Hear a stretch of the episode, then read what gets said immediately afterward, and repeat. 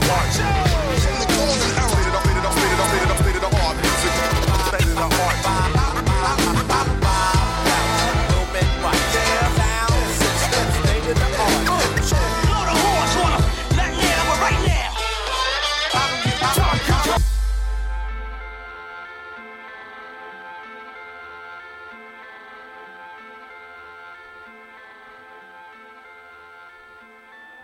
And welcome to the News Boxing Podcast with me, Andy White, and with me today, f- flown fresh in from Hungary, we have. Fuck. you got Terry here, man. I, I need to get myself back together. After, after a weekend with Tom Selleck. Uh,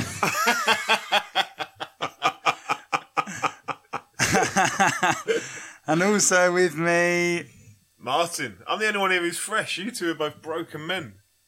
Single man, mate, on a smash all weekend. um, yeah, so we've. Uh, do we have m- much to go? I mean, we have about a zillion questions, but uh, there's not a lot of fights to review. Am I right? But these are the ones the fans enjoy. I think probably 80% of our fans don't even watch boxing. Do you want me to do a quick review of uh, what I've seen over the weekend? Get out of the way, because then we can get onto the stuff people do enjoy. Uh, is that Skeete Mullender?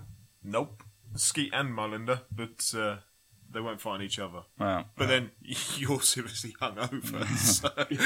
So they probably did in your head. uh, okay, then you tell me what you've seen over the weekend. That's- Right, that's the Friday night, um, it was on Box Nation. So yeah, Bradley Skeete defending his British welterweight title against Shane Singleton. Um, it was a different version of Skeete. I think Shane Singleton had wound him up in the uh, in the build up to this fight.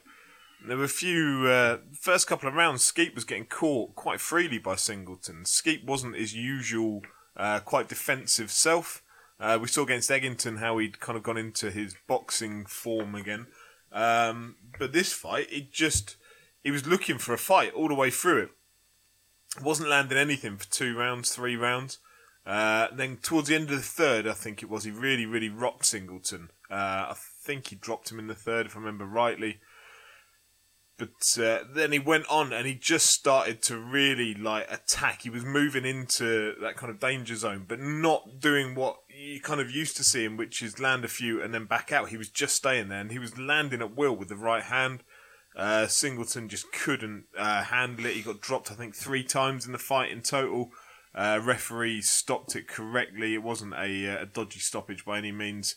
Uh, and Bradley Skeete will now go on looking to defend the uh, the British title, which will be against Dale Evans. And I think that'll be if he wins it, he gets it outright and gets to keep the belt. Um, Bradley Skeete was the one who Just to wind up his arms. yeah, I have a lifetime. I mean, Andy was just winding his arms there. So when he said it was Bradley Skeete, the one who Almost like the bushwhackers from WWF. That's what I meant. That was sort of like. oh, wow. it was what you're thinking, like referring to is the Frankie Gavin fight. Yeah. uh, on the undercard of Well, I Fury seen Skeete really since then. Well, he put me off that night because he was just awful for me. Um, I've never really been able. Same way I don't like Tony Bellew since the undercard of Froch versus Yusaf Mack when he fought Roberto Bolonti.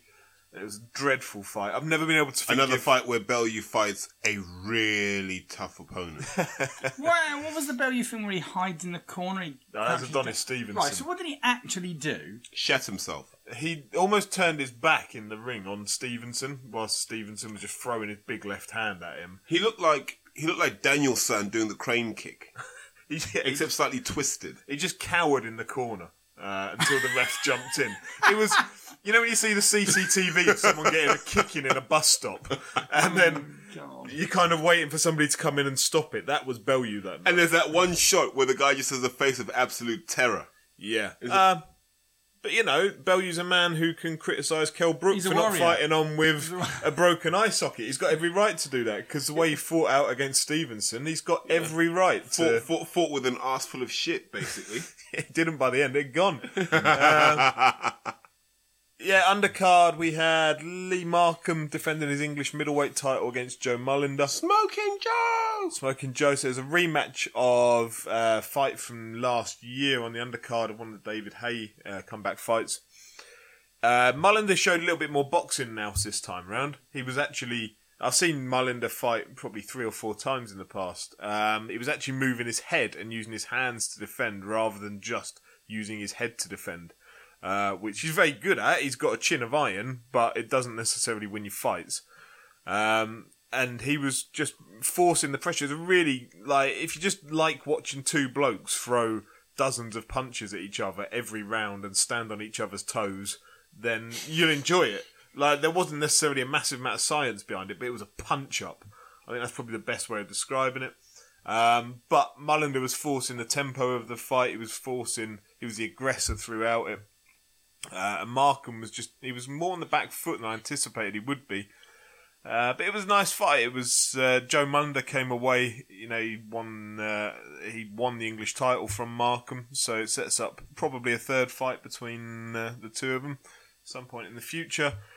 Other stuff on the undercard, you had Boyd Jones on there. Uh, I think he got a first round knockout win. Um, I can't remember who else was on there now, if I'm honest. But uh, oh, Charlie Duffield was making his return, and uh, Was it like a? I'm sure there's like a either a Driscoll or Danny Carr was on there. Danny Carr. Danny was on Carr was on there. Yeah, uh, I'm not sure. I don't think Box Nation showed all of it. And if they did, I didn't see all of it. But, But how did you think the promotion went? Um, what do you think of the promoter putting the show together? Wham Promotions are one of my favourite promotional bodies uh, out there. Um, Warren Ailing and someone else make up Wham Promotion. so you know it's three good men, great men.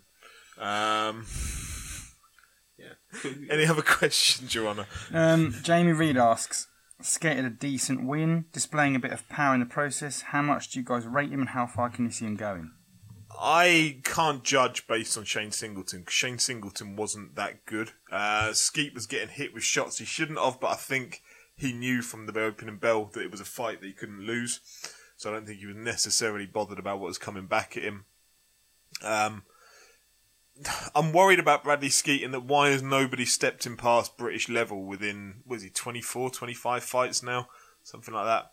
Um, you know, his best opponent he's ever fought was Frankie Gavin and in that fight, Frankie Gavin, uh, you know, played with him a bit. It wasn't a one-sided affair by any means, but Bradley Skeete couldn't get rid of Gavin, couldn't really damage him. We've seen what Gavin's level is, what he's gone on to do. Uh, that said, you know, Bradley Skeete schooled Sam Eggington. Sam Eggington's gone on to win the European title, so that tells you that Skeete, you know, should be that level or above. I just, uh, it was nicer to see a different side of him, more vicious, more violent side of him on Friday night than I think we've seen before.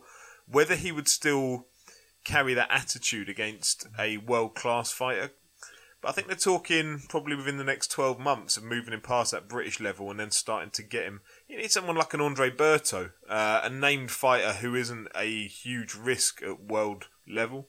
Um, he, he Skeete's a big man at welterweight. He's huge. Like when you, if if I mean, one thing I do like about Bradley Skeete is he'll still go to amateur shows, so he'll still be the guy you Yes. see at an Earl's Field and he show. walks he walks down to the ring as well with like the small hall lads. So um, you know, if he's got a gym mate who's fighting, you'll often see him there, and he'll often do the ring walk and go with them, which I think is a great I, touch. I, I think I've said it before. He's a boxer's boxer. He's tall. He's long.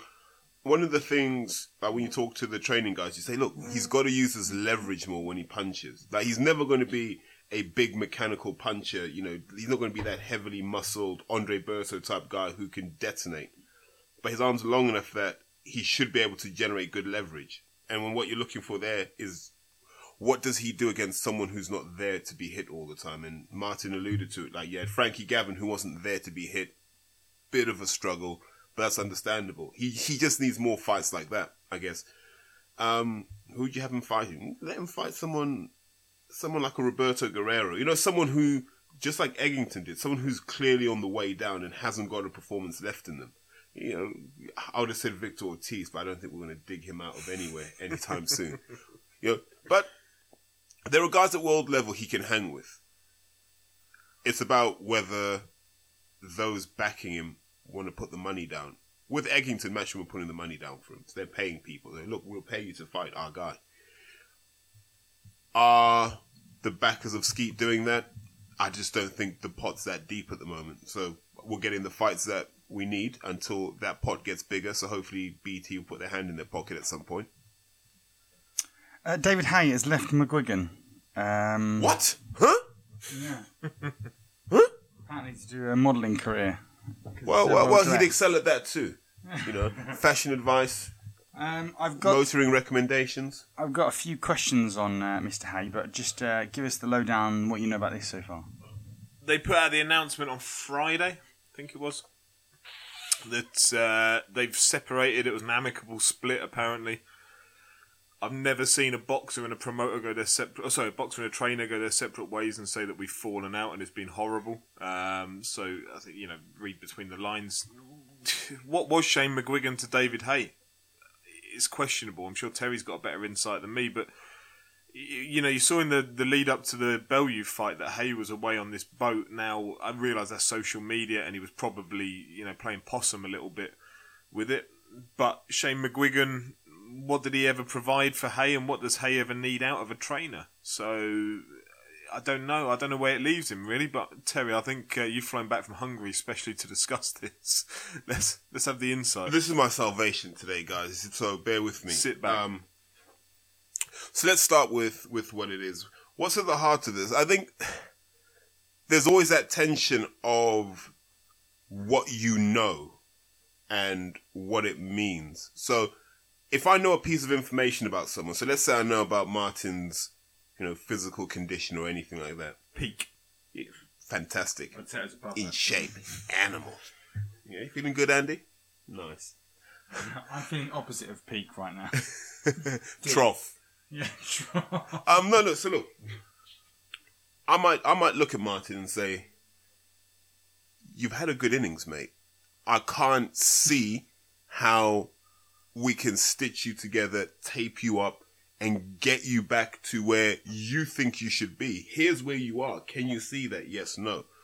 And fighters are not people, and this is what makes fighters great in the ring. It's what makes them frustrating outside the ring. Fighters don't see logic. They also don't see the wood for the trees. I look. I don't think David should retire. I think he should have one more fight if he can fight. If he can climb that mountaintop once more, why not? You know, look Paul, at Paul Hindley asks, can he be? Paul a can wait. Can it? Can can- it? no, Well, stop. no, if No, because you'll answer this question before I get a chance to ask it. So, Why can he even Can Haye be a threat at the heavy uh, as a heavyweight again? And who would be a good fit as a trainer? heavyweight boxing's moved on. So when David was smashing guys at value to pieces, they were the heavyweights we had. Not very athletic, big, there to be hit, just large lumps essentially, which is fine, right? This is 2017. You got guys like Wilder, who in another life, Deontay Wilder's playing power forward in the NBA. You got Anthony Joshua, who in another world is probably playing number eight for England. You've got guys who are athletes now, and they're big. They can do what David does, and they're bigger. You know, we saw Tony Yoka box on Friday, another guy of that mold as well. David's almost a victim of, David almost created his nemesis, if that makes sense. He was so athletic and so powerful that he became the gold standard of what a heavyweight should be. And now these guys have taken it to a level and he can mix it up with guys up until about six foot four, six foot five. Beyond that, the six sixes, six sevens, it's a hard slog as we saw against Klitschko. But David is immensely talented and he's immensely skilled. And he's a fighter who, if fit, we should want to watch. Um, I know I get stick on Twitter from, you know, from Dublin in general for, for my respect of David Haye. But aren't we bored of watching the one-two merchants? The guys who box safely. Here's a guy who, I mean, he gives you entertainment. It's, it's explosive. Stick him in with Chisora. Stick him in with Dillian Whyte. If his body holds up, just let him lay waste to all of these guys. Pay for it on pay-per-view and just damn well enjoy it. But we almost come back around to what happened in the split. There are a number of things. In my opinion, is there, there are many elements. Number one, Shane doesn't need David. You got Groves, who's a world champion. You got Frampton, who's a world champion. Josh Taylor's likely to be a world champion. Conrad Cummings will be a factor at some point. Probably not yet, because as long as Golovkin and Canelo are holding the belts, somewhat shocking. Um, so you've got that, and then you've got the business side of things. How, how, how as David Haye, can you have Shane in the gym while you're talking ring star haymaker business when he's talking McGuigan Cyclone business, if you see what I mean. There comes a point where you've got to keep secrets from your trainer, and when you have that split, it just doesn't work as well. So we'll, we'll pick an example because I know she listens now based on the shit I got on Twitter. You've, you've got a Chantelle Cameron floating around. I'm David Haye. I'd quite like Chantelle Cameron on my roster. I'm sure Shane would like Chantelle Cameron on his roster. We're, we're pulling apart at this point. So I think there's probably a number of things. I think there's also, you know, was he happy the towel got thrown in? Don't know. Did Shane say to David, I don't think you should take the Bellew fight? I mean, you're not physically ready. And he was overruled. And then he was like, fuck it, I don't need this. Don't know. These guys will never tell. They might tell in a moment of candor. But generally speaking, there were always elements. And I think on one of the previous podcasts, I talked about that elephant in the room. What's going to happen when you have Ringmate, Ringstar Haymaker moving in one direction and Cyclone moving in another? They had to either amalgamate or completely separate, I think, because where David wants to go seems very, very big, and where the McGuigans want to go also seems very big. And you just had Shane and David as the only links between the two. So the separation, I think, is an opportune one. It's probably the right thing to do. I don't think there was one big factor. There was probably a lot of elements where it's like, it's just going to get awkward between us. So let's move on. Who does David go with next? No idea. The only criteria I can think of are he has to be able to get David through his next two years, physically and psychologically. But more importantly, he has to be someone that David respects. Because you've got David Haye, he knows probably more about boxing than us three combined. And he needs someone who he will listen to when they say, look, you've got to do seven rounds sparring, not eight, not four, seven. Right, and so he needs if, that. If you're choosing him a trainer, who do you choose? I know you just said you got no idea, but let's just say it's your job to find to have an idea. Who who would you go for? I'd put a team together and I'd, I'd, and people go, who? I'd get Eddie Lamb in there. I'd get Mark Reigate in there. And maybe someone like a Roy Connor. I'd just get the guys who knew him from when he was an amateur. He doesn't need that much expertise. He needs guys who can go, look, we've known you since you were 11, right? We know what works for you. We know what doesn't work for you. Do, do you think, given how much he knows about the sport um, and about himself and about the workings of the sport, do you think he already has an idea of who he'd like to be trained by? I would imagine that's pretty much done and dusted. That decision's been made. David's not a guy to to act out of haste, so I'd imagine that's all been done, and we'll just wait for the announcement. Martin, do you think Haye could have a deal with Sky somehow? He seems to get a lot of attention on Sky Sports, unlike other non-Sky fighters. Uh, that's from Kev Morrow. No, would be the answer. I think uh, he's been talking about this Ringstar setup that he's got with Richard Schaefer. They were meant to be announcing a TV deal not too long ago, and nothing's come of it yet. I don't think that'll be with Sky because Sky are exclusively with Hearn. What I think Sky have an interest in David Haye is the celebrity element as well as keeping him uh, in the limelight for the likes of um, Dillian Whyte and you know potentially still Anthony Joshua. Now, David Hayes sells, and that's just a fact. Like the Bellew figures will tell you that. Bellew's never sold that in his life in terms of the pay per view numbers, uh, but David Haye does. So I think Sky have a vested interest in getting David Haye back into the limelight and getting him fighting because there's still money behind David Haye, and they can get him on a pay per view platform and they can sell David Haye. Quite what happened with the whole Ringstar um, Haymaker collaboration, no idea at all. But I say I think Sky's interest is, you know, they need to keep him in the limelight. They need to not let people forget about him because they want to make money out of him ultimately, uh, and I think they will again at some point in the future. Going back to the trainer, I think uh, I don't know what your thoughts on it, Terry.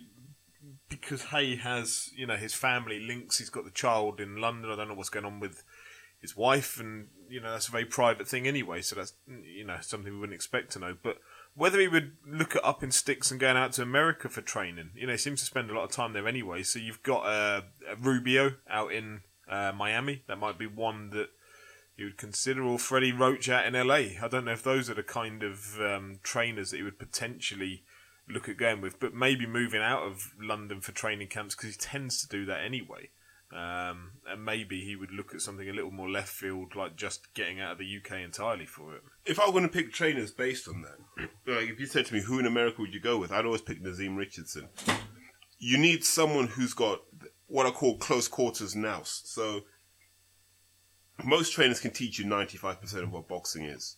The differentiator is what happens in that 5%. What is that added value that a trainer gives you? Uh, brother Naazim Richardson, as you saw with Hopkins, and you know, there's a reason why Hopkins didn't look so good in his last fight because brother Naazim was, wasn't there. And had he been there, he would have said to Bernard, stay off those fucking ropes. So he knows his boxing. You've got Naazim Richardson, you've got Virgil Hunter, and, you know, if you're going to be surreal, you'd have someone like me. Look, even like Derrick James is a trainer on the rise, but I just don't think David would want to train out of Texas. So it's about locations he likes. Rubio's a good shot because he works out of Miami, Yeah. so that's easy for him. But I can see it just being some something British based. But I I don't know who would be a good fit. Dave Coldwell, he's carried his t-shirts before. You know, knows him from the Bellew fight. But I saw Fowler. Like like he, no, I'm not being serious, by the way. I'm not endorsing Dave Coldwell for the job. Ah, no no no no Best no. trainer in the world. Andy, back to you. Sorry, yeah, you were yawning and. Uh, Yeah, you're right, mate. Um, do you think Shane? Uh, Stu- Stuart Daden asks, do you think Shane split with Haye because Shane thinks that he should hang his gloves up, but Haye won't? Um, and then he goes on to say that rumours were that he split with Booth for that very reason. I think. Go on, Terry. I was like, the Booth split is is manyfold. Number one, like those guys have been together in each other's pockets since David was eighteen, anyway. So there comes a point in every relationship where you're like, I've just seen enough of you. I'm, you know, I'm done now. So there's that element to it. There's also, you know, was the physical training appropriate for where David was in his career? The number of pulled out fights would suggest no. So the, when you split with someone, it's never one reason. There'll be four or five things that come together in a moment, and you look back and you go, actually, there are all of these issues here. It's probably best we step away because we can't resolve all of these. So I wouldn't, I wouldn't think too much about the whole he should hang hang them up. That might have been part of the discussion. It wouldn't have been the totality of the discussion. Do you think Haye achieved his potential? He won. Am I right in thinking he won one world title? Uh, one heavyweight world title. Oh, he unified I- the cruiserweight. yeah. All right. So, do you think he achieved his potential? In the, well, okay, just just that. Do you think he achieved his potential? Yeah, I mean, he's a naturally sized cruiserweight. Perhaps that's even a little bit too big for him. He he fulfilled that potential. Not many fighters ever unify a division. He unified cruiserweight. He beat a feared Mormeck. Uh, he took apart Maccarinelli. He's probably overachieved in the sense of going up and winning a world heavyweight title. Now it's a weak um, part of the division that he focused upon make no mistake about it, the likes of Valuev, the likes of uh, John Ruiz, they were weak uh, opponents, and he got found out by the additional size of a Klitschko. Now, what you have to respect is that he went up and tried it, because there aren't that many fighters that will do it. Don't cite Bellew as one of them that will, because that's you know lies. Um, but for Haye, you know, yeah, he's to me he's overachieved in that he's won those two division uh, world titles. I think you have to respect that. But you know, personally, I think it's time that he hung the gloves up. I ran a Twitter poll that had uh, about 160 odd um, votes on it that gave the options of uh, of what should David Haye be doing with his career. Uh, worded as the Haye the Haye comeback has been underwhelming. So which of these would be the best thing for his career? This is after he'd split with Shane. 18% said stay with Shane and fight on. 28% said leave Shane but fight on. And 54% of people said retire.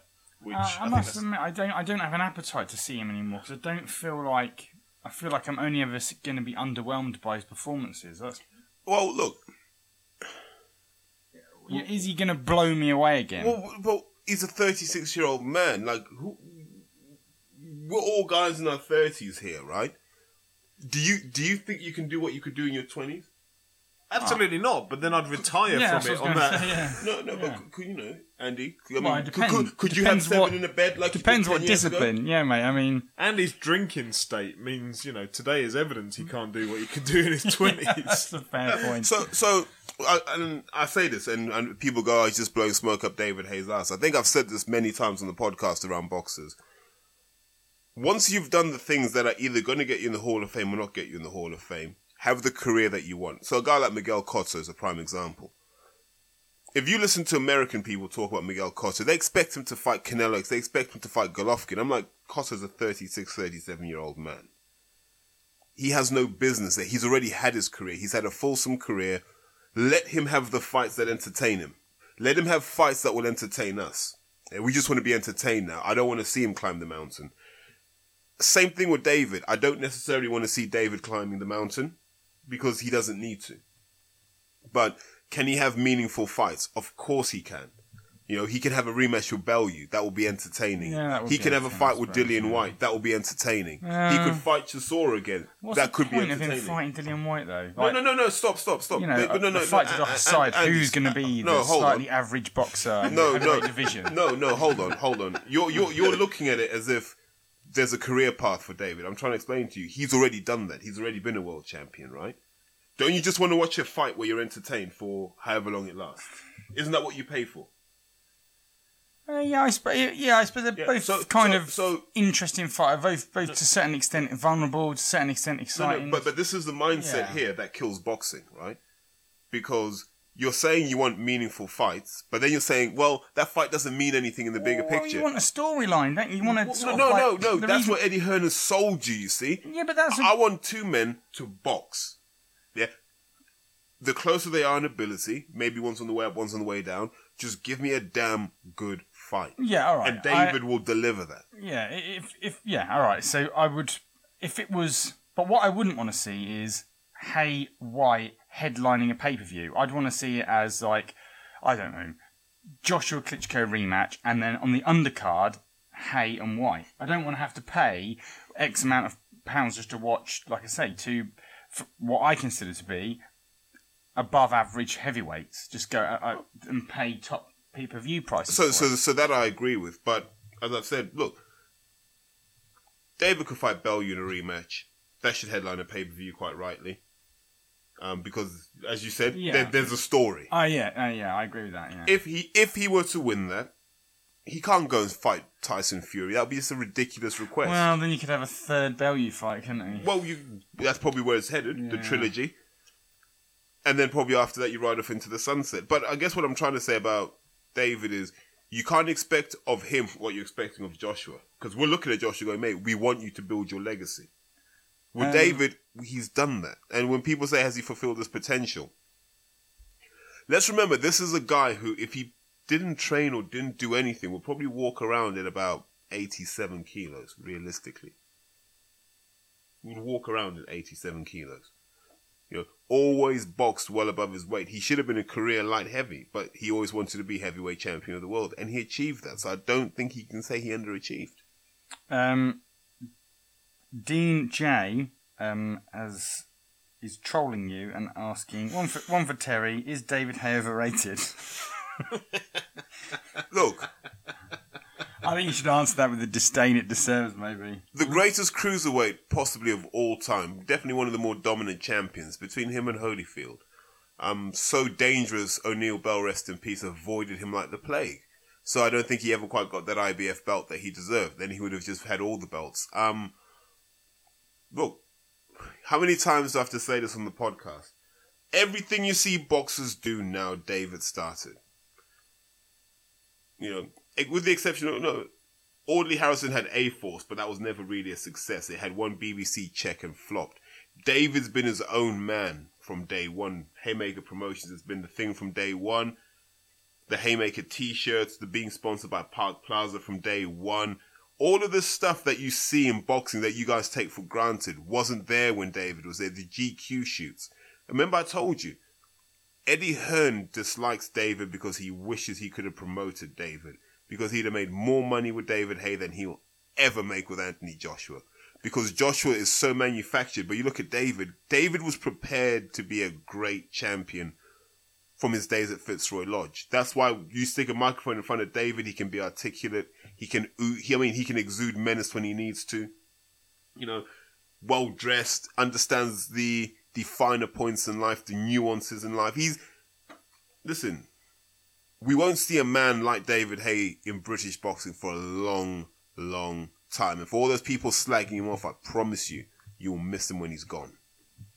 Okay, moving on. Uh, the World Super Series boxing update. Uh, Martin. Right, so this week they've announced uh, three of the cruiserweight contenders that are going to be taking part in um, in the World Super Series of Boxing. So to go back, it's the tournament where they're going to get uh, however many it was six per weight division. I think they announced super middleweight and uh, cruiserweight were going to be the two divisions. So yeah, the three names that they've announced for it this week are actually very good, um, which is quite surprising because I thought they would be some of the weaker names or just a Sauerland only names. So for the cruiserweights, you've got the IBF World Champion Murat Gassiev, the WBC World Champion Mairis Briedis, who uh, was meant to be fighting Tony Bellew a while back before Bellew ran to uh, heavyweight. Uh, and the former IBF and WBC champion uh, Krzysztof Vlodaric. I can't pronounce that properly at all. No. So, ignoring pronunciation, they're three decent names, um, three quality fighters. Providing they all stay in there, it'll be interesting to see who the other three cruiserweights that they uh, they get out for it are. But yeah, it's quite surprising. So they've obviously come to some agreement. Uh, maybe I haven't checked the the timings of when their mandatory fights are to defend those world titles. of two that hold them. Uh, but I'm guessing there's some kind of agreement that either um, they've come to with the, the governing bodies or the, the belting bodies, or they're going to fit them in somehow into this tournament. I'm not sure, but I think it's just it's a good sign that actually the the World Super Series of boxing is going somewhere, uh, and it's not a total dud. Which I think, to be fair, we'd feared it might have been uh, when they announced it initially. Can I be cynical and go, if ever you were going to get the best people in a division to sign up, it will be the cruiserweights. There's Absolutely. No, there's no money in that division, so anything that looks like it will get them more money. Let's. But that's just being clever. Like if you're Yeah. going to pick one, go for that one. The test will be who they get at heavyweight, who they get at middleweight, who they get at probably welter. But Yeah. super middleweight one will be interesting. Yeah, that one as well. Um, fuck, I saw Kessler is training again. Oh, he's he's coming back. He announced he's come back. Ah, for G- for God's sake! You know, when he when he said it, I thought it was one of those things. You know, people say when you, when you thrust the mic in their face, they go, "Yeah, I might come back." yeah, like French does every time Yeah. he sees a microphone. Yeah, Whereas I'm I'm looking at like Kessler and I'm like, Reflex. I'm like, you already look old and you haven't started a training camp yet. You look old as fuck. Stop boxing. And I've just contradicted myself because I said it's not really fair to tell someone when they should stop. But you already stopped. Like, don't come back. Jesus. Like, He'll be in this World Super Series. and I hope someone Banking smashes him it. to pieces. I hope he gets stopped in the first round because it's the height of arrogance to go, well, yeah, I'm watching Badou Jack. Mm, I could have beaten those guys. And then you want to almost play his record back to him. It's like, mate, don't believe the hype. You are fucking average super middleweight at your best. I was going to say it's peak. Why um why does cruiserweight suffer in terms of not having money in the division? A lot of Eastern Europeans. There's not the money there necessarily in the highlight. And you're not heavyweight, and you're not really skillful. You're just kind of big lumps. There were some good fights though. Like they're entertaining fights. The cruiserweights. Uh, who was it last night? Durodola and the Russian fella. Um, can't remember. Can't remember his name. The Russian fella. Big right hand just cleaned him out. I don't know. I don't mind the cruiserweights, but I say it is an awful lot of Eastern Europeans. Eastern Europeans just don't sell necessarily elsewhere, so it's a good, you know, put them all together. Just see who's the best. Uh, a couple of random questions. If you had a choice to shake up the boxing weigh-ins procedure, what would you change and why? I'd have an eating contest straight after it. Literally, like hot dogs, everything. Just get them. As soon as they've all weighed in, right, you sit here, you sit here. Whoever wins gets an extra point. So let's say it finishes 115, 115. You can go back and go, actually, he's got an extra point for the eating contest. I would introduce the Paul Smith Jr. rule um, that basically says what's the most you can come over and still make the fight happen, but also bonus points for you know the best excuse for doing it. So water retention when he flew out to fight Andre Ward and he was about. 14 stone over. Three something. months pregnant. Yeah. So like, let's see what the best excuse you can come up with is. But I say we're going to call that like this World Super Series of Boxing as the Muhammad Ali Trophy. We're going to introduce like the Paul Smith Trophy, and it'll go to those that are the most ambitious at coming overweight, and also then can back it up with the most realistic story. Thank you, Jamie Reed. That was a, that was a good question. Um, right. Same day weigh-ins. That's my uh, that's my legitimate answer. Um, that aren't like six in the morning. Yeah. No, have an actual same day weigh in eight hours before the fight. And that stops boxers from boiling down to stupidly low weights that they realistically shouldn't be fighting at and then being able to rehydrate and refuel, you know, for the 24 hours that follow on from it. It's just make the weigh-ins the same day and then fighters will start to fight at a weight that's realistic to their body. Is it dangerous to make the weigh-ins closer to the fight? So if you had the weigh-in, say, three hours before the fight, would, Well- that, would there be a problem with that? It, it, it would if fighters kept, you know, Kell Brook. Everyone, Eddie Hearn tells us every single time he fights, he's not a natural 147 pound fighter. Okay, so why is he fighting 147 pounds? it's because he's got that day to refuel himself after, so it's less um, taxing. Well, it's still taxing. Don't get me wrong, but he's got that day to build himself back up after. If you had the weigh-in on the same day, you can't then go down Nando's and finish like 20 chickens or whatever Yeah. because you've got to fight that day. So it'll make fighters actually fight at a weight that is realistic to where they should be. But would there be any downsides? Uh, the downside would be if the likes of Kell Brook still fought 170, 47 pound because that's dangerous. Yeah, boiled down to the point where they will start Yeah. collapsing in the ring and then stuff. go into the ring and they haven't rehydrated, Mm. they haven't refueled. That's you know if they carried on doing that, but I don't think fighters would because I think as much as they're ambitious and they're a bit mad, I think ultimately they wouldn't. I'd, I'd like to think they wouldn't go that far. Remember why they stopped the same day weigh-ins? They stopped them because fights weren't happening. So people were coming in over and it's like, well, we can't have a fight. Well, that's where we have the Paul Smith Jr. rule. that's why I'm introducing that. like boxing chess or something like that. It'd be Yeah. like an eating contest. Yeah, you can have your eating contest. Like when they have those like sausage hot dog eating, they take the sausage out, they dip the, the bun in the water so they can just swallow it down straight away. Just have these boxers just piling this food. Um, okay, boxing fan, UK boxing fan number six asks: Has the BT Boxing Nation deal reinvigorated British boxing? 50-50 cards with lesser known boxers over bigger names in six to eight rounders. Has it reinvigorated it? Uh, What's your definition of reinvigorated? Is Mine is. Yes, it is too early. My definition would be: Has there been an influx of money that's come into the sport because of it? No, I don't think there has been. Um, whether BT are just dipping their toe in, I think Warren's always said, you know, give it until was it September, so when the new season starts. So that'll be the interesting one when the new season starts in September. See if BT really invest in the sport uh, and give a decent quality product out of it. But you know, as a as somebody who has an interest in boxing, I've really enjoyed it. I think they've put on some decent quality. Even like Friday night, we're going to come on soon to uh, the Matchroom Summer Brawl at the O2 or whatever they've called it. Friday night's card at the Brentwood Centre in Essex was equal, if not better, than what Matchroom were putting on at the O2. Um, But is that, is, that, is, that, is that the is that the real answer or the answer you're obliged to give us? No, one hundred percent. Just When, checking. but yeah, when the lead fight, you know, the headline. Well, we'll come on to it in a bit, but no, I think you know BT Sport. I mean, granted, the Friday night one was a Box Nation one, not a BT Sport one, but uh, you know, they it's upped Warren's game undoubtedly because he started putting on some. You know, competitive undercard fights as well as you know some okay, decent um, main events. Has it reinvigorated it though? No, not at the moment. Not for me. Um, I like what Frank's doing. Like this, this is like Kell Brook versus Spence round ten, where Warren's like, if you're really going to try and take me out, I'm coming out I'm emptying the tank. Yeah.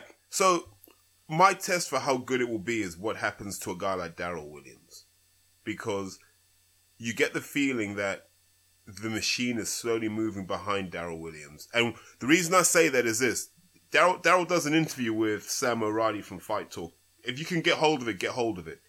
And that the one in the car? yeah. For for a man who really has a very short temper in the ring, what I like about Daryl is he's incredibly articulate out outside the ring and he's able to do what very few boxers can do, and that is deliver the right message in a politically palatable way.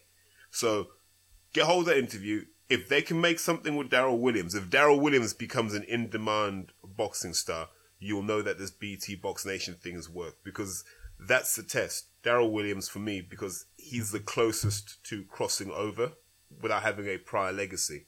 And then I want to see what happens with guys like Boy Jones Jr. I want to see what happens to that level. What happens with a Bradley Skeete? You know, I want to see what they do with those guys because we know what Hearn would do with those guys. So let's let's see what happens there. Um,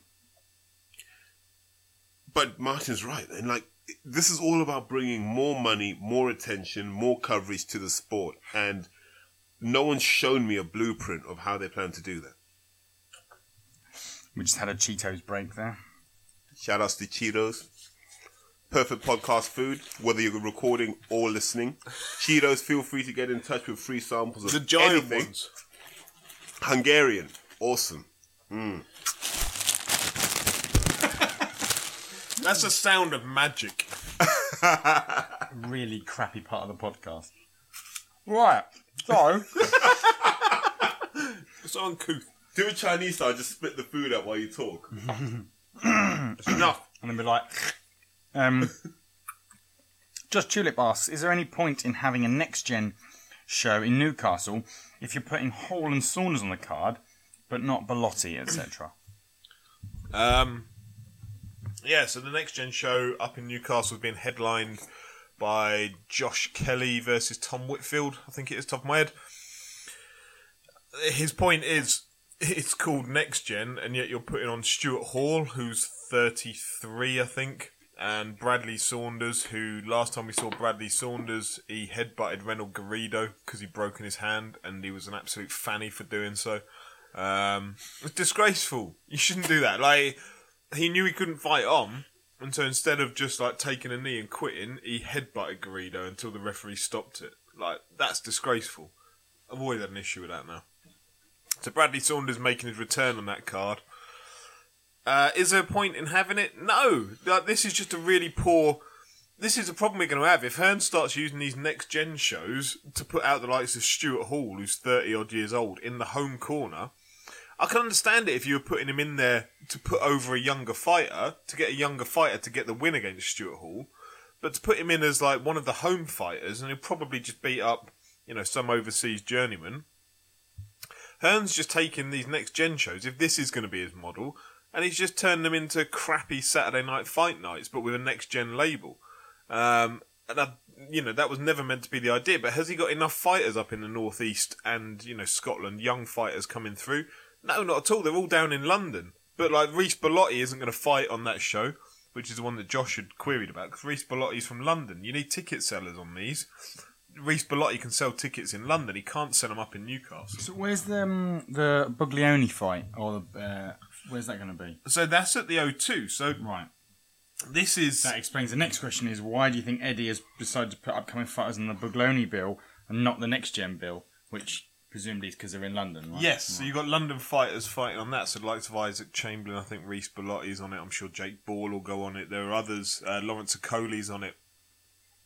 And um, so, right, July 1st, this Matchroom Summer Brawl, I think they've called it. You've got the headline act is Frank Buglioni versus Ricky Summers for the British light heavyweight title.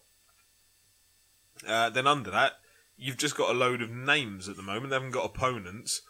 So you've got Conor Benn coming back, uh, as I say. Where's he been? Where's he been? I tweeted him the other day asking if he got his jaw smashed by Hara Davis in sparring. He didn't reply. Did he block you? Possibly, I didn't look. Um, but this, this is where Hearn should have put his po- hand in his pocket and got the Ohara Davies Josh Taylor fight and put this on this card. Because at the moment you've got a show at the O2 on July the first. Now I've had a few people querying Why are they doing this? The July 1st, you've got Frank Buglioni uh, versus Summers. Underneath that, as I say, you've just got a load of young lads named. They booked July the 1st for the O2 a while back, from what I understand, and with that date in mind, they were going to put on James DeGale versus Callum Smith. That isn't happening, obviously, now, because Callum Smith's going out to fight Dirrell in America. And so, what do you do if you're Matchroom at that point? Because the O2, to book the O2 in advance, there's a hefty deposit you're putting down on that. So, what do they do? Do they piss away that deposit and lose 100% of the deposit? Do they piss it away and then go and book Wembley Arena or something like that? That's slightly more realistic for this standard of card. The copper box, I'm sure they could sell something like that out. Or do they just sell what they can at the O2, except it's probably going to be a bit of a loss, I'd suspect, because you're not going to sell it out on this card. Um, and yeah, so like, I think that's what they've had to do is just go ahead and accept that it's not going to be a money making show. And it seems like I say from what they've put on the posters and what they've advertised, they're just going to put a few ticket sellers from London on it, try and you know fill a few seats that way. But it's certainly not going to be sold based on the quality of the fights that are on there. But it's, it's, this is an absolute mess, and people need to call it for what it is, right? Let's and this is the problem boxing has. There's all this grandiose strategy and vision that gets shared on IFL and other channels, and then what ends up happening, we get fed crap. And what I mean by that is this: that next gen series, from what I was led to believe, from guys who were on that series, was the same group of young fighters would travel the country. So Isaac Chamberlain would box in London, would box in Bristol, would box. Why? Because you want to turn him into a national star when he crosses over. And so let's say you have a show in Leeds, for example. What's the point in putting Isaac Chamberlain there if he's only ever boxed in London? It doesn't make sense. You know, um, when you talk to the guys around Jake Ball, what they say is, look how many tickets Jake can do in Leeds because he's boxed there on numerous occasions. They did it with Jake, where Jake was on the undercard for all these big shows around the country. And that was meant to be the model for next gen.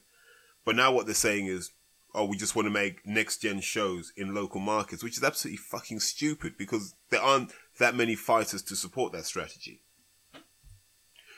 But let's go all the way back to what we said about Matchroom before.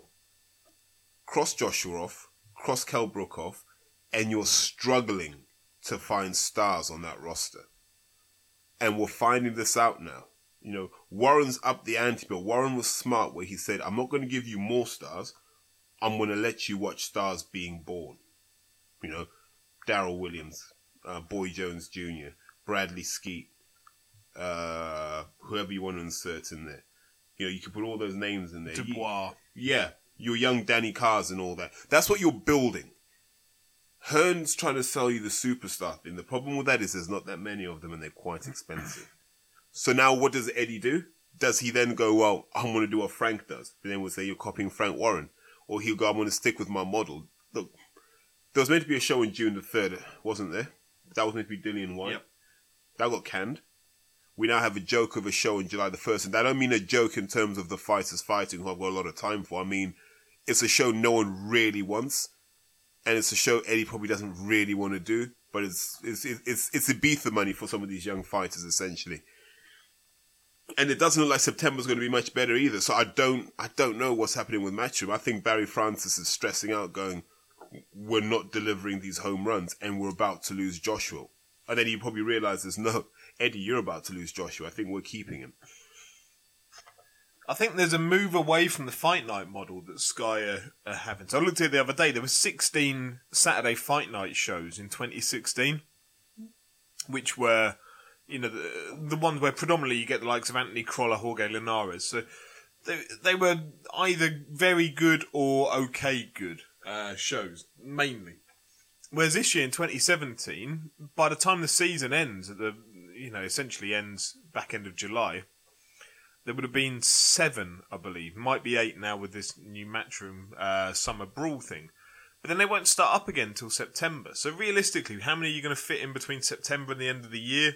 Three, perhaps. So they're probably looking at doing ten to eleven Saturday fight night shows in 2017, which is a significant drop off on the number they did in 2016. You know, it's about 33% less than they did the year before. So they're going to start building these next gen shows. So if I had to take a guess, what they're going to be doing in 2018 is dropping off these Saturday fight nights, probably down to a maximum of 10 in 2018. And uh, the reasoning for that is that you haven't got enough quality there to run a decent show every time. And so, where Terry was saying the model being that you take Isaac Chamberlain up to Leeds, you take him up to Scotland, you build them, is actually there isn't the quality there at the moment to be building them. So you need ticket sellers instead of quality, where you could take that loss and take Isaac Chamberlain up. I think Hearns probably shit himself and realised actually I need ticket sellers in these areas and not just to take these lads on tour and give them a bit of a jolly. Is actually like the business side of it is going to take over. I think we'll see less and less of the fight nights. I think we'll see more and more of the next gen shows, and I think those next gen shows will basically become crap fight nights but under a different label because what Hearn said was that every fight night will have a world title fight on it. That's what he said when they signed the Sky deal earlier this year or late last year. Now this, you know, Frank Buglioni night, that's not going to have a world title fight on it. And I think if you realise you can't put out that many world title fights, but you've promised everybody that every fight night will have one on it, what do you do? You change the name. You just call it next gen. you call it next gen. You put more next gen shows on and less fight nights, and then you haven't actually lied about it at all, have you? Um, so if I had to take a guess, that's probably you know the strategic move that they've made about it. But look, you're the fans, right? I'm not going to say to you, don't go to the July the 1st show because there are going to be some good boxers on there. But if, if, if they're fighting bums and you're not tweeting Eddie Hearn or letting him know that this is unacceptable, then, I mean, you get what you deserve. Chris Eubank Jr. versus Arthur Abraham might be happening. Yeah, What I heard uh, July time, so I'm guessing that'll be for the IBO title, the prestigious IBO title that Eubank's got his hands on. yeah. Um, And for that prestigious number six ranking with the WBA, just below Paul Smith. So yeah, I heard either July 22nd or the week before, July 15th, um, in London. I think it's an okay fight. I think it's an okay step up for Eubank. Um, Jeez, yeah. Paul, Paul Smith w- would be telling us, like, that's the hardest fight in the super middleweight division. no, his fucking hardest fight is diabetes, mate. Um, just, just, just for anyone with diabetes out there, sorry. And, and you never thought you'd hear me say sorry. Wait a minute, but- we offend people every week. We can't polarize one group. Yeah, but diabetes is a step too far, mate. No, sorry. Uh, so, yeah, I think it's a decent fight. I think it's a good step up for him. I think he would smash Abraham to pieces. I think he moves too quickly. He's too fast. Abraham will plod forward. But I don't think you stop Abraham. I think it will just be. It'll, it'll look a little bit like the Nick Blackwell fight, I suspect. Pete Fen. I really hope not. Pete Pete Fenimore asks, Then, Um, uh, question for the pod: Who has the best CV without having a title victory to their name? With that world title. Yeah. So, which so. current fighter has the best CV? I'm going to go with. Um, we were discussing him earlier in the car. Joe Smith. I think he's beaten Andrzej Fonfara, Bernard Hopkins. Um, he's up there, there and abouts in the light heavyweight division. I can't think of another fighter who's got legitimate names like Joe Smith has. I was going to go with Artur Beterbiev. Yeah. Yeah. Um, w- w- w- and I know people say CV's not that long, but it's the way he's dealt with everyone on that CV. Like nothing's going the distance. He's just steam. He's steamrolling people, and you know people are quite rightly like, mate, you're gonna have to wait until I have to fight you. I'm not choosing to fight you because look, the loser of Ward Kovalev will have to fight Beterbiev. Um, that's an incentive to win in my eyes. I think the problem with this is I was uh, messaging Pete about it earlier. He was saying, you know, like give a list. And actually, when I started to try and cast my mind over it and look through some of the divisions, so many fighters get world titles. I think he was asking this on the back of George Groves finally getting his world title. Because you could arguably have made the case that he was the best fighter out there not to have ever won a world title. Uh, best current fighter, sorry, not best ever. Um, So yeah, uh, there are so you know the divisions have proliferated with world titles anyway. Um, Wait. No, no, no, no, no, no, no, no, no, no. Here we go. It has to be Paul Smith, right? I could give him a title, but I'm Oh, not no, no, sure. no, no, no, no, no. If, if, the best CV to have not won a world title, I assume wins are irrelevant here. right? If we assume wins are Well, that'd be irrelevant, Robin Deakin. He's for everyone. that's a good point. But but but but he was expected to go over in these. Like Smith genuinely thought he'd beat Groves and DeGale and got spanked by both. genuinely thought he'd beat Abraham, got beat by him. I mean, I mean, every time he pulls a cracker with Callum, he loses. he just ends up with the, with the shitty bit. But, I mean, if Paul Smith does ever get his hands on a world title, that'll be embarrassing. I'll stop. I'll stop watching boxing. But I mean, th- th- you know, this Tyron Zeuge fight he's got coming up. I know it's a WBA regular, but Sky will forget to mention that. So just remember it when you see it. But you know, how can you be a world title holder when you're the second best in your family at that weight division? Like, how could you? That's like saying Phil Neville's the best right back in the Neville household. it's not the case. this is What are you gonna- Oh, right, so I thought you were going to say something. no, but also I think I think what that question highlights is how crappy a lot of CVs are. We don't we don't really have what I call Hall of Fame CVs anymore. Like you look at Carl Froch's CV, I say that's a Hall of Fame CV. I don't even judge. I mean, I, I include the losses in that because he dared to challenge himself. And how many others have done that from the UK? Bellew. Dare to dream. Um, okay, so a few questions on George Groves and, uh, and Brook. Best super middleweight in the world. coming out from last week. Um, now that George Groves has a title, does that set up a James DeGale fight? Nope. From dumps. No, George doesn't want the fight. Doesn't that? If you can catch George in a private moment and say, "Do you want the DeGale fight?" His attitude is, "Why? I already beat him when he thought he would beat me in the amateurs. I used to beat him up in sparring. I fought him as a professional and I beat him. Why do I need to fight James DeGale? I don't. He needs to fight me."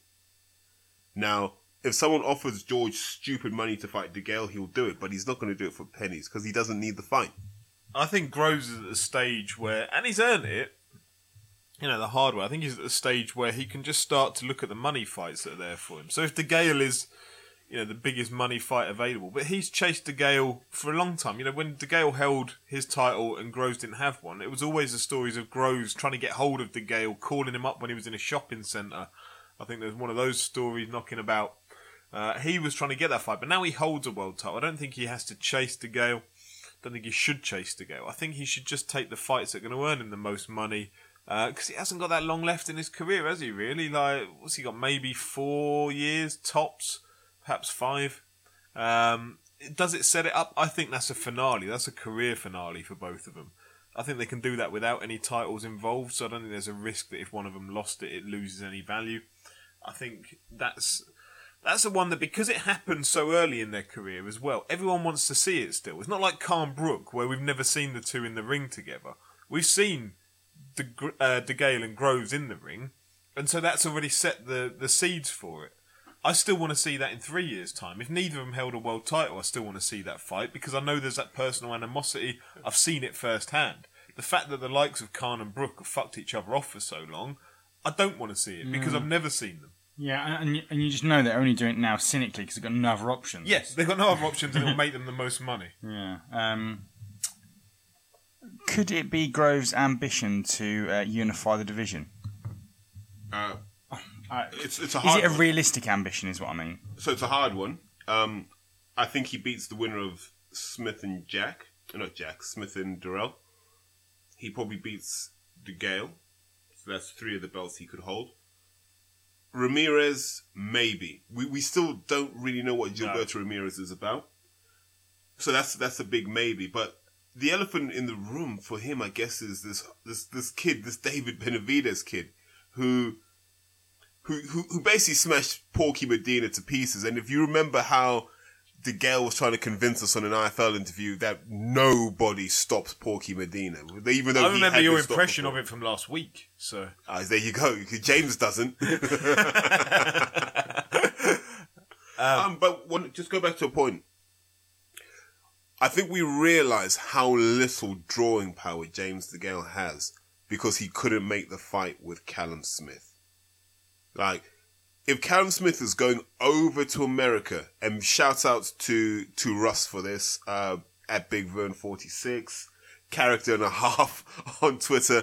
But it's a point he raised. He goes, look, if Callum Smith is going over to America to earn nine hundred and ninety thousand dollars, whatever that purse bid was, how little money does DeGale generate where you're like, I'm gonna take that option over fighting James DeGale, who, from what people are telling me, is looking increasingly shot anyway. Why wouldn't you just take the DeGale fight? My my suspicion is there's not that much money in in the UK.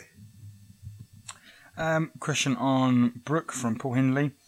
Has the Golovkin fight, we kind of covered this thing, but has the Golovkin fight essentially ruined Brook's career? Yes, I said to Paul on Twitter that we covered this last week, but I will take any excuse to go over the fact that Hearn is a snide, you know, piece of shit that has basically sold Brook down the river with his career, and that Golovkin fight, that Golovkin fight ruined Brook for me. You know, as we said last week, that face is one piece of bone.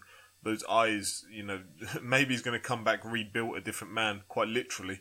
Um, who knows? Who knows where Kel is at the moment? Like, we need It's, to. easy, it's easy to forget that that Kel, that Brook came, that Brook Golovkin fight came out of nowhere when Brook and Eubank were supposed to. Uh, sorry, Golovkin and Eubank were supposed to be fighting, Yep. weren't they? It So there was there was a of the void. They probably paid the O2 deposit.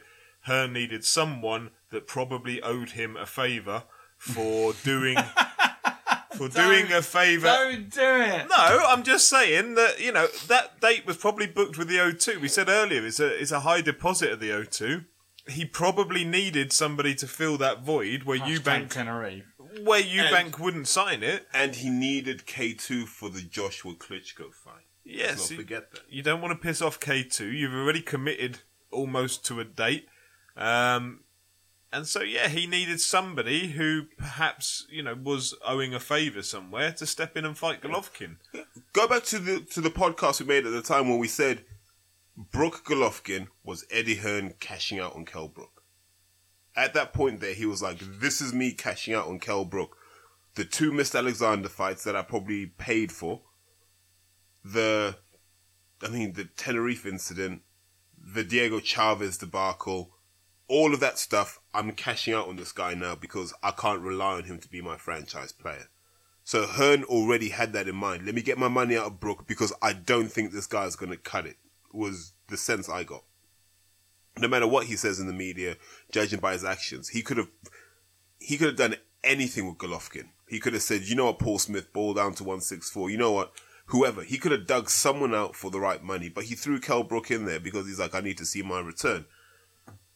Now, Kell's fried because you know, and people people close to the Brook camp have said it. He was surprised at how hard Golovkin hit. Like that's traumatic. Like you go from being a welterweight and you can take the punches. You're getting hit by Golovkin, who's essentially got. I mean, it's like titanium fists, and you know that's gonna have an effect on you. You've now fought Errol Spence. He's kind of done the other eye.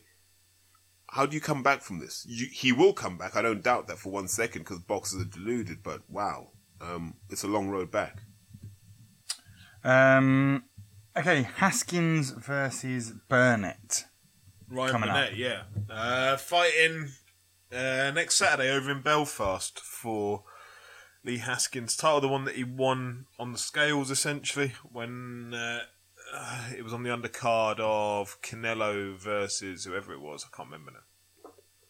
Lee Haskins has looked underwhelming since winning that world title. He fought Stewie Hall uh, at the O2 on the undercard of Brook Golovkin in what was an absolute stinker of a fight.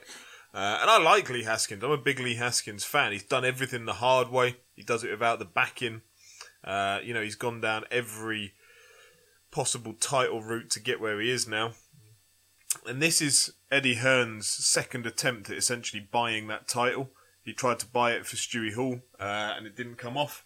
So now he's trying to get it for Ryan Burnett. It's very, very early in Ryan Burnett's career. Uh, trained by Adam Booth. He's a good young fighter. Um, I just, I think Lee Haskins may just be a little bit too wily for him. Uh, he's quite a skillful fighter, Haskins, but he's he's awkward to watch sometimes. He's not the most like when he's on form, he's quite a stylish fighter to watch. When he's not on form, he can really, really make a stinker of a fight. I don't think it's going to blend well, particularly. I don't think Burnett's got enough experience to make it blend well. Um, I think Lee Haskins will probably be going home with his belt still. I think Lee Haskins will go home beltless. Um, in that Stewie Hall fight, what you realised was if you put the work rate onto Lee Haskins, there isn't really a response. Um, the analogy I use is if you look back at the Kell Brook fight, what you end up seeing is a world champion should be able to move up the gears. So when a challenger says we're going up from 70 effective moves per minute to 90 effective moves per minute. Everyone's just enjoying the Cheetos, guys. Apologies. like I said, if Cheetos want to sponsor us, can we have a campaign, please, like for Cheetos to sponsor us? In fact, can they sponsor us? can they sponsor us to go to Tenerife and actually have a Q&A session to find out what did happen? We could become like one of those investigative prog- uh, Like- podcasts. like the Cook Report. or serial. Yeah. Is Esther Rantzen still alive? Can she help out? Well, we, we only investigate things that happen in tropical climate. Like, like Tenerife, yeah. You know, Bermuda, Barbados. no. If anyone can hook us up with people in Tenerife, we want to do a Q- just pop a Q and A, just really find out what happened. But I'm I'm, I'm sidetracking. Burnett could theoretically move through the gears, and I don't think Haskins would give a response. Once it gets comf- uncomfortable for Lee Haskins, I think it could get tough for him. And Adam Booth is the sort of guy who will do it on a numbers basis. He'll go, look, just throw 17 jabs around in this one and watch him start to fold. So it'll be interesting. I think if Burnett shows up hungry and determined, I think you'll find Haskins folds mentally. But if Burnett thinks it's going to be an easy walk in the park, then Haskins might make him look silly. Um, Sam, Sam Broccoli Khan. What's that all about? Broccoli, man, God's own vegetable. Right, okay. Sam Khan. I'm refusing to say that. No, normally fried with garlic gives you a really nice hint of Garlic. holiness. No, Not right. just holiness. Holiness. Is that what the Pope has? I'd imagine so. He has his own broccoli garden. Um, Florist in Florence. What happened to Hennessy? They seemed to disappear after the Tyson slash Still making brandy, I guess. debacle. So Mick still manages Tyson Fury, right? I just think his promotional interests will be covered by Frank Warren and BT Sport in some kind of arrangement. So I don't think he's a Box Nation fighter, but I think there is a relationship with Team Fury in that sense. So let's be clear, they've lost the Channel 5. Like, this is where you would have seen Mick Hennessy, is on Channel 5. Um, you know, that's why people are aware of him. Now, Mick Hennessy's, you know, gone through the years. He's another one who's had a hard, hard ride. So he had the likes of Darren Barker, Carl Froch back in the day. Hennessy's long in the tooth in the sport. Uh, and so Fury, you know, you kind of felt for him when he gets Fury and Fury goes on and wins a world title and the Fury team stick by him and they say, you know, Hennessy's our man, we don't need Hearn, etc. And then it all kind of crumbles apart. You kind of feel for Mick a little bit, really. Uh, but you're not really going to see him that much front and centre because he is, uh, as Terry says, I, I think he's the manager of Fury. I think but he's certainly not going to be doing the promotional side of it because he hasn't got the TV deal now. Channel 5 have gone with Cyclone. Um, and so that's why Fury is now, I suspect, ending up on um, Box Nation, is that they've made that deal to have him promoted that, that way. Um, so Mick will just kind of sit in the background, I suspect. just taking those checks, I guess. Um, but it's a shame because we're losing a lot of these promoters, like your, you know, and your guys like Dennis Hobson and your Stevie Woods and your Mick Hennessy's, and obviously Mick's probably a different level to those guys, but they used to be the guys who were unearthing the talent and bringing it through the right way. And we're not getting that anymore. We're getting kids being thrust into the limelight too soon, being Instagram superstars too soon and they're not working on that seasoning and they're not they're not learning how to how to work in tough environments and tough crowds who don't like them and will throw beer at them. They're not having that tough schooling anymore, which the Americans still go through. And I guess that's what makes them different. But it's a shame to see that we're losing these promoters, you know, and that's why happy to see the, the resurgence of guys like Steve Wood, not Steve Wood, uh, Steve Goodwin. And, you know, long may that continue, but let's have you know, let's have the same sort of profile for guys like Dennis Hobson, and they they should have carrots that they say, look, we can get you on a Warren show up north. You know, if you stick with us, And that's what we should be seeing. Mick, Senor Tasty, he's So gone you- back so to his original. So he's back to who he is now. Yeah. His Mexican roots. yeah. it's clearly not Mexican either, is it? He's from like Ilkeston or something. Um, Derby way. Who would be the best promoter to fast track 31 year old Joe Joyce into the pros? Or is he best off staying as an amateur? I mean, uh, he didn't ask that. I've just put that as a caveat, but. From what I know, it's a done deal that he's gone pro. Um, so scrap that second part of the Yeah. question. Uh, That's why Mick didn't ask it. can I throw in a, a left field one here? It'd be David Haye. Like, if David Haye can get himself a spot somewhere on the British TV circuit somewhere, um, David Haye is a man who's, you know, he's a heavyweight. He knows what he wants out of heavyweights. He can tell Joe Joyce how Joe Joyce should go out and fight. Why would you want to get caught up in the traffic of Warren and Hearn when you're Joe Joyce? Because he's going to be difficult. Like based on his fighting style, and you know Terry's going to know more about him as an amateur than I do. I've only ever really seen him at the Olympics. It's not a particularly eye-pleasing fighting style, um, and so is Hearn really going to push him? He's older than Joshua. Like, let's not forget that. So he's not going to push him above Joshua. He's not a long-term investment for him. He's older than Whyte. Has he got a world title in him? Possibly. It depends how he translates Is he good enough for a world title? I don't know. I mean, he he's got a good work rate on him. Big. He's big. He's fit. powerful. He could do it, but I say he's not got the most eye pleasing of So- styles. So I, you got to look at it differently. So you got to do what you got to do to win amateur bouts. Amateur bouts, whoever throws the most punches normally wins.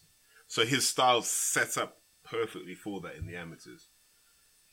Can Joe Joyce slow it all down and go, let me do more with less? I think he can. Can he work behind the jab and boom that big right hand in? Yeah, he can do that. And if he does that, you're probably going to fall over. So if it was me, agreed, I'd have him with a promotional company where he'd have his own lane. Because he Yeah. doesn't need to be front and center. He needs somewhere where he'll have his own lane, and that's either Cyclone or it's Hayemaker Ringstar. And uh, go back to my earlier statement, you see where the tension is between David and Shane. It's like, well, what do you do here? Do you do you sign for Hayemaker, train with Shane? And then Shane's like, well, why aren't you with Cyclone? So there's all those tensions. And I know, uh, I don't know if this has been confirmed, but I know Joe's been having a look at Shane as a potential trainer. So it'll be interesting, but he needs that lane where he's the number one guy, and all you do, same thing with Daniel Dubois, but at a higher level. You just push him, let him fight five times a year. No four rounders for this guy, straight into six rounders. He's fit enough to do it. Six rounders, ten rounders. Have him fight for the British title. He'll beat Dave Allen now. So why even waste time? Let him fight Dave Allen. He'll beat Dave Allen. Because what they I mean, Warren is backing Daniel Dubois no end. If you follow the Frank Warren social media accounts, like Daniel Dubois is pushed almost constantly to you, which is great for Daniel Dubois. And there's a, a piece they wrote the other day about it. He's 19 years old, and you've got to be, I think it was 21 to fight for a British title. And he was querying in this piece about why have you got to be 21? You could fight for a world title at 19, but you can't fight for a British title. And so he's trying to push for Daniel Dubois to be able to get that slot. Um, so why would you want to go to Warren if you're Joe Joyce? You've got this 19 year old wrecking machine that's coming through. They're clearly pushing. Why would you want to go to to? So you've got to look at one of the other potentials for me if you want to do it quickly because with the others you are going to get lost in that mix somewhat. I think it's just he needs to find, as Terry rightly puts it, a, a lane of his own somewhere. So we've come to what would normally be the end, but I, The end I- of the having road. learned the amount of times it's happened, I'll be like, Terry, have you got anything else to add? Of course. It's Sunday. I'm here. I've got things to add. Just a quick shout out to 20 minutes later. Cheetos. Yeah, shout out to Cheetos Hungarian version. Incredible. Um, not as good as the Tangy Spirals, but wow, it's close. It's damn close. Um, shout out to Bundaberg for the root beer, as always, looking after us. You know, they should really officially sponsor us. Um, just to issue a statement so everyone knows, and please share this on your social media profile because I've been asked questions. I have not been approached to train David Haye. Um, you know, Not but- share that you haven't been approached. yeah, I just want to reiterate, I have not been approached. Neither have I. There have been no discussions. Yeah, so make sure you uh, sort of yeah. I've not been approached by Klitschko either. Um, No, no, you have. I've been, yeah. You need a He Tinder tips. specifically, he specifically to me to ask me not to train. Yeah, no, no, he did. He'd ask you what, what specific radius he should have. oh, obviously, yeah, In Baden Baden, wherever he has his training camp, it gets lonely. yeah. Um, no, no, not that much to say. I think there's a Harringay Box Cup in a couple of weeks. I'm likely to be away, so I'm going to miss it. But if you're a boxing fan and you're in London and you can get down there, it's probably the best three days boxing you'll get. It's about 35 quid for the weekend. And you think that's a York Hall show, and you get to watch probably 125 bouts if you can get around to all of them. And I say this, and please, I know there are guys here who can get to Steve Goodwin. If you're Steve Goodwin, if you're any kind of promoter, Steve listens. Talk to him. the Harringay Box Cup Super Heavyweight Tournament in the open class this year is incredible for the talent that is available. Um, I can't list all the names off the top of my head, but you got young Courtney Bennett, a guy that I trained and I think is the real deal, the reincarnation of Riddick Bowe. You got John Pilata, another guy I've trained, the most athletic heavyweight there is. Even David Haye had to nod his head and go, he's a real athlete. You got a young guy from Norway called Simon Nyasata, who delivered one of the most frightening knockouts in the Harringay Box Cup that I've seen. It was so frightening. Steve Bunce left it off his list of knockouts of the, of the tournament, like left it off. But you know, maybe that's because Is it like an Area 51 knockout? Like, can't discuss it. nah, he it was, it was a proper knockout. Too It- it- extreme. Because Simon's what? He's about 5'11", 6 foot, right? He boxes a guy who's six seven. Um, mate, well, I'll show you the video afterwards, after this, and you'll see what I mean. Um, so he's he's in that, and you got Jamie Shakiva as well. So Simon and Jamie Shakiva were at the Cecilia Brækhus fight in Norway. They were like the warm up act for that. So nine thousand people got to watch these guys. If you're Steve Goodwin, if you're Steve Wood, if you're Mickey Helliet, if you're Dennis Hobson and you're looking for a big man to anchor your shows, if you're not at the Harringay watching these guys go head to head, you're missing out on sheer gold. I promise you. Get involved in that. Uh, is that it? Don't know, man. I can sing some Peter Andre songs if you No, want. I mean, I'm not compelling you to give us more seems info. the place to be. Wait I a minute, you haven't gone with Mysterious know, Girl that's a or strange one. Flavour. No, no, no, no. You What's see? your flavour? No, no. See, Tell you me guys, what's your you, flavour. you guys are so generic. You've got to go with the hey, bally, bally, hey, bally, bally, hey, What, bally, you've got to hey, go to track six on that CD. I've got, well, I've got, I've got it. Uh, If you feel it in your soul, let the music take control all night. What's the one he did with Jordan? know these Alright. songs. What's the one he did with Jordan? The Oh, the one they uh, did live, and it was horrible. Her voice was amazing, wasn't it? Oh, yeah. She's got great lungs on her. Um, right, uh, is that where we leave What them? have we? Oh no, no, no, no. Oh, what, for what, fuck's sake, I just what? what about the Benn v Benn beef? The- the- the little Oh, Conor and Harley. you know, you think sometimes just pick a phone up. Like you don't have to do this on Twitter, you bellends. Conor and Harley like putting up. They weren't even putting up tweets. They were writing it on their phone. You know, where you'd write like a, a message to someone and then screenshotting that and putting that as the tweet to the other one. What? They've both got the same dad, as in Nigel, but they've got different mums, and so they've gone very different routes of their life. Um, and yeah, they were having it over Twitter, sending these screenshots to it. It was just odd. I think just okay, you don't get along with one another. There are people I don't get along with, so I don't tweet them. Do you know what I mean? Yeah, no, it's, uh, it was good to see Conor back on social media. He, he he's been missed greatly. Yeah, what an insight. Um, who else? Tony Yoka, looking good, looking very, very good. A little undersized for my liking, but you can see what Virgil Hunter's doing with him. He's going to be a very hard man to hit in the heavyweight division when it all comes together. Right, Terry, have you got anything else to add? I'm done. Oh my god! So I think we've Nah, come to nah, the end nah, of nah, the- nah, nah. Oh wait, Nah, nah, you know, I had to spin it back there. I had to bring it back. I had to bring it back. Chantelle Cameron, it's all love. Now I'm out. Chantelle, I think we we need to start a campaign. We'll get Chantelle on here. She might just beat me up, you know that. Just show up here. Yeah, that's just why I'm inviting her. uh, shopping centre, you said.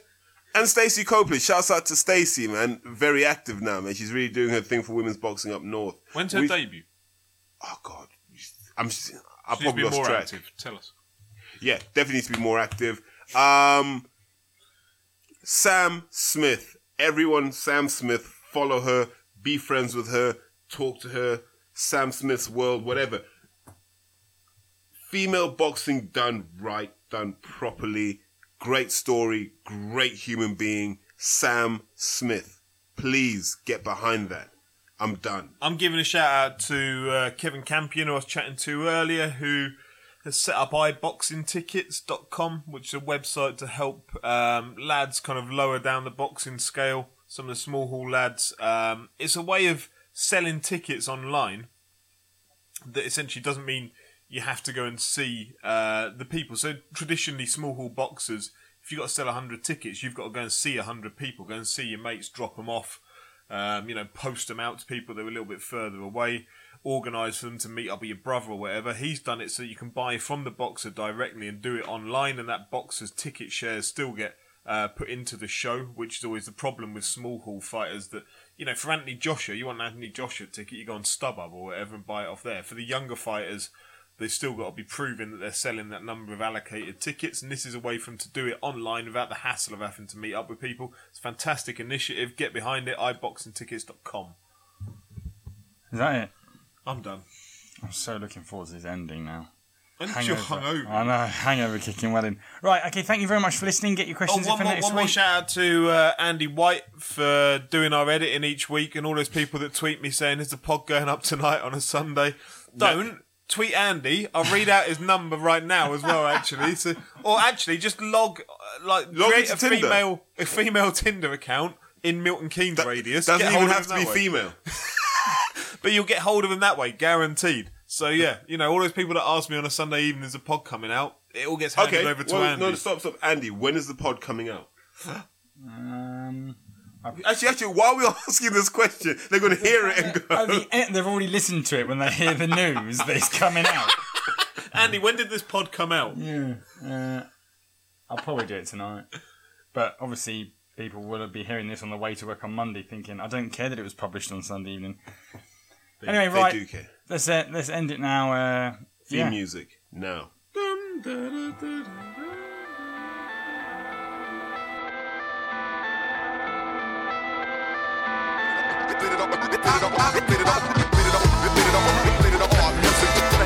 Watch out!